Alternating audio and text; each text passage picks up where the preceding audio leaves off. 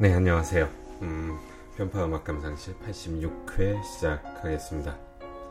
어, 이번에는 뭐 모두가 잘 알고 계시는 아름다운 곡입니다. 무반주 첼로조고 그 여러 연주자를 모아서 들려드릴 겁니다. 어, 이 여섯 개의 모음곡은 정확한 작곡 연도는 알 수 없지만 1970 아니 1720년 경으로 보고 있고 여섯 개의 춤곡입니다. 이걸로 춤을 출 수 있을까요? 어쨌든 춤곡에 박자가 있으니까 어, 바흐의 영국 모음곡 있죠. 프랑스 모음곡도 있고 어, 형식이 이런 것들과 똑같습니다. 여섯 개의 모음곡 안에는 한 개마다 다시 여섯 개의 파트가 있는데 어, 알라, 알르망드, 쿠랑트, 사라방드, 지그 이 네 개의 파트에 춤곡이 아닌 서곡, 프렐류드를 가장 처음에 추가를 했고 또 그 당시에 유행하던 춤곡인 미뉴엣, 부레 가보트 중에 하나를 이 여섯 파트 중에 다섯 번째에 넣었습니다. 그래서 여섯 개의 파트는 프렐류드, 알르망드, 쿠랑트, 사라방드, 지그 혹은 가보트 지그 뭐 이런 식이 되는 거죠. 어, 11개의 음반을 들려드릴 건데요. 이 중에 마이스키는 미샤 마이스키는 85년과 99년 앨범을 다 가지고 있고요. 뭐 어쨌든 모음곡 1번에 6개의 파트를 전부 다 드리는, 들려드리는 걸로 하겠습니다. 연주자마다 조금씩 차이는 있지만 그 1번이 6개의 모음곡 중에선 가장 짧기는 합니다. 19분 내외. 그럼 이제 11개면 대충 220분 정도 나오죠. 좀 깁니다. 그래서 1, 2회 좀 나눠서 가야 될 것 같고요. 일단 첫 연주자는 당연히 카잘스입니다. 왜냐하면 그 스페인의 고서점에서 13살에 우리나라 나이로 치면은 14, 5살 그 불과 중학교 1, 2학년 네, 어린 카자스가 이 악보를 발견해냅니다. 그리고 35년 후에 첫 음반을 남기는데 이게 1938년 EMI에서 나온 그 유명한 앨범입니다. 너무 드라마틱하지 않나요? 어, 자기 키만한 악기를 가지고 연습하던 아이가 이를테면 헌책방에서 그 안나 마달레나 바흐가 필사한 바흐의 두 번째 부인이 필사한 그거를 발견해서 근데 집에 와서 이걸 연주하려고 하니까 잘 안 되겠죠 물론 그 전통적인 첼로 연주 기법으로는 안 된답니다 연주가 이게 하여튼 무반주이기 때문에 그런데 피아노가 있다든지 뭐 현악 3중주라든지 그러면 좀 편하겠죠. 한 파트는 한 악기는 어쨌든 그 반주, 그 통주저음을 연주하고 다른 악기는 뭐 멜로디를 연주한다든지 뭐 그러면 좀 편하겠는데 얘는 멜로디 안에 화성 그러니까 반주에 진행을 집어넣거나 아니면 활을 긋는데 두 개의 소리가 나도록 이중의 소리가 나도록 해야 되기 때문에 이 곡을 연주하기 위한 기법을 스스로 만들어내야 되는 거예요. 그것도 처음. 어, 그리고 12년 후에 이 악보를 발견하고 12년 후에 25살이죠. 25살에 처음 연주회를 갔습니다. 그리고 또 25년이 흘러서 48살에 첫 음반을 남깁니다. 이게 아름답죠. 카잘스를 추모해야 되는 이유입니다. 이제 듣겠습니다.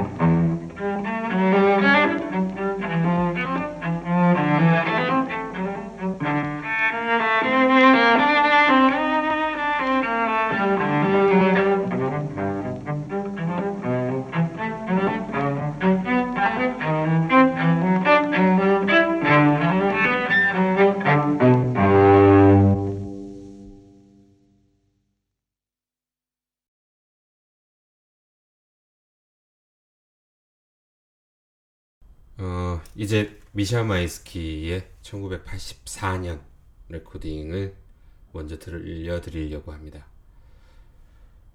역정이 있는 사람이죠. 48년생.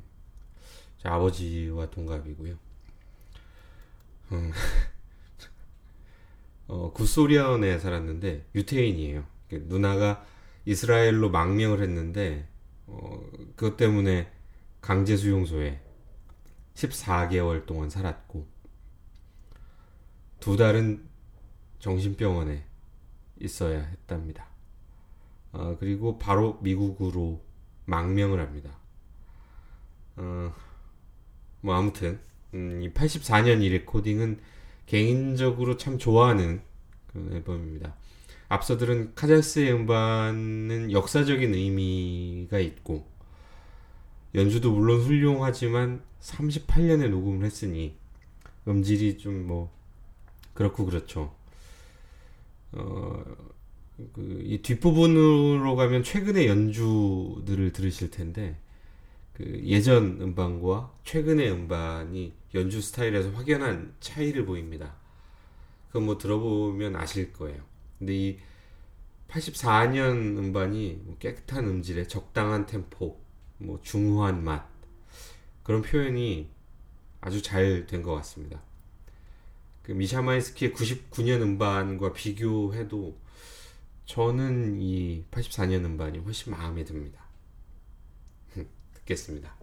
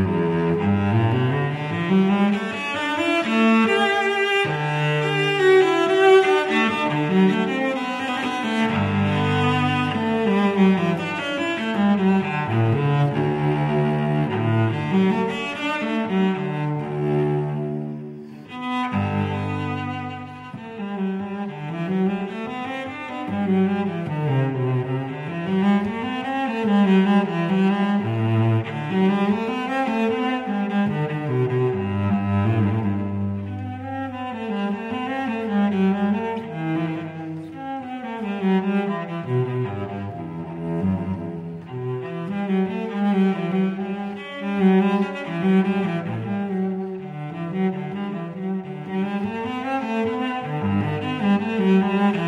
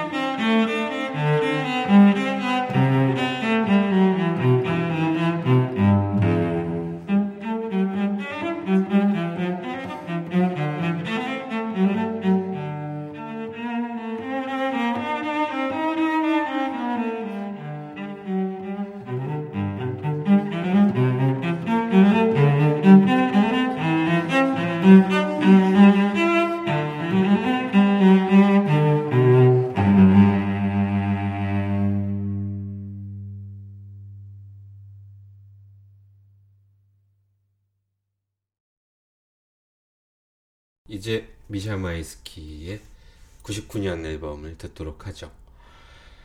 골드베르크를 연주한 글렌 굴드를 보면 그 55년 연주와 81년 연주가 확연한 차이를 보입니다. 55년 연주는 일단 너무 빨라요.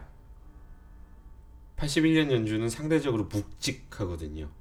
만년의 무언가를 쏟아낸다는 뭐 저는 정확하다고 보는데 이 미샤마이스키의 99년 레코딩은 뭔가 좀 그렇게 의미심장하지는 않다. 그런 느낌을 받습니다. 이제 15년이 지났으니까 머지않은 장르에 한 번 더 연주하기를 고대하고 있습니다. 그럼 상당히 역사적인 앨범이 나오지 않을까